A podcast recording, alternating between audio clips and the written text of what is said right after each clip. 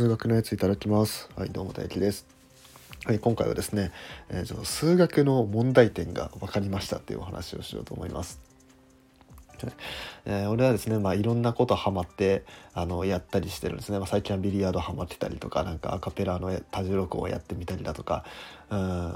なんかちょっと前はぷよぷよにハマってたりとかあの高校の時はなんかボーリングハマってた時もあったしカラオケ行ったりとかもねいろいろハマってやってて、うん、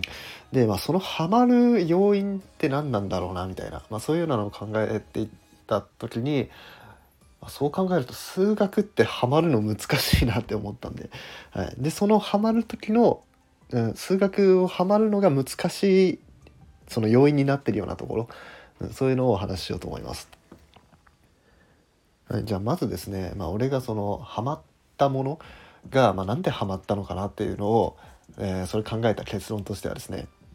まあ、まず大前提として自分がですねその何かができるようになできるようになるっていうのがすごい快感というかそれにすごい面白みというか楽しみを覚えるんですね。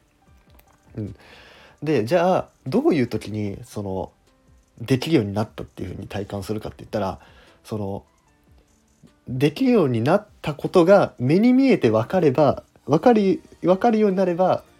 その成功したってできるようになった上達したって分かるわけじゃないですか。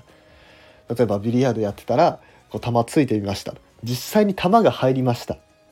あこれはできるようになったんだな。って分かりますよね。例えばアカペラ歌ってみました、えー、で合わせてみて聞いてみました。あ綺麗にハモれてるな。これで、えー、答え答えというかあ上手くなったんだなってわかるじゃないですか。うん、ぷよぷよだってこういろいろやってみてお連鎖10連鎖もできるようになったもう10連鎖だいぶでかいですよ。でこれで上達わかるじゃないですか。こんな風に上達したってことが目に見えてわかるようなものだとやっぱり成長を実感しやすくてそこにね面白さとかを感じられると思うんですよ。うん、じゃあこの観点で数学を見てみるとどうかっていうとで例えば何とか足す何とかがこれになりましたまあまあそそれくらい簡単なものだったらまあ確認できますよね。1個と2個足したら3個になりましたですけど。例えば図形問題とかどうですか？この三角形のここの辺の長さを求めよう。そういうのがあってじゃあその問題が解けたとしましょう。うん、でまあ答えはまあ例えばこの長さは3でしたとかなると思うんですけど。その答えを見てその合ってるか合ってないかっていうのは確かめられるんですけど。じゃあその図形で本当にここが3なのかどうかっていうのって分からなくないですか？例えばここの辺が1センチでここの角度が60度だからここがここの長さは3になりますよって言われたとしてもそこの長さが1で角度が60っていう三角形がよく分かんないしでまあそういうそんなものが現実にあるわけではないですよね。現実にあるわけじゃなくて直線とかその平面とかっていうのはもう完全に理想的な形なんで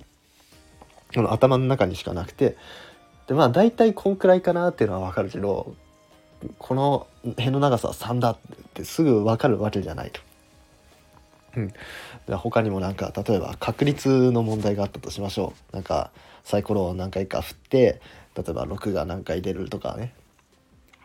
うん、なんか4以上の目が何回出るみたいな、まあ、そういう確率を出したとしましょう。それを実際に確認できるかって言われるとこれはまた難しいですよね、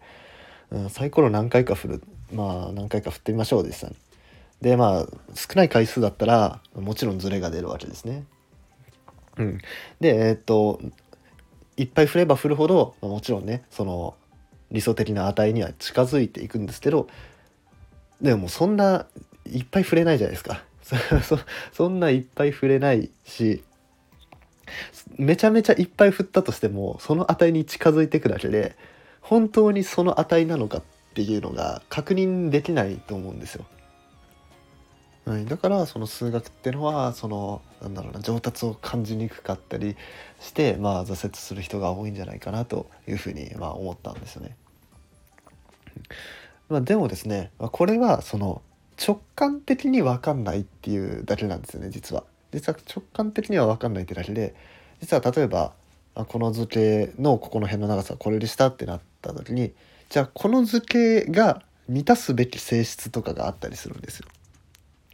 うん、でその性質にその辺の長さを当てはめてみるとあ実際にこの性質が成り立ちましたってことは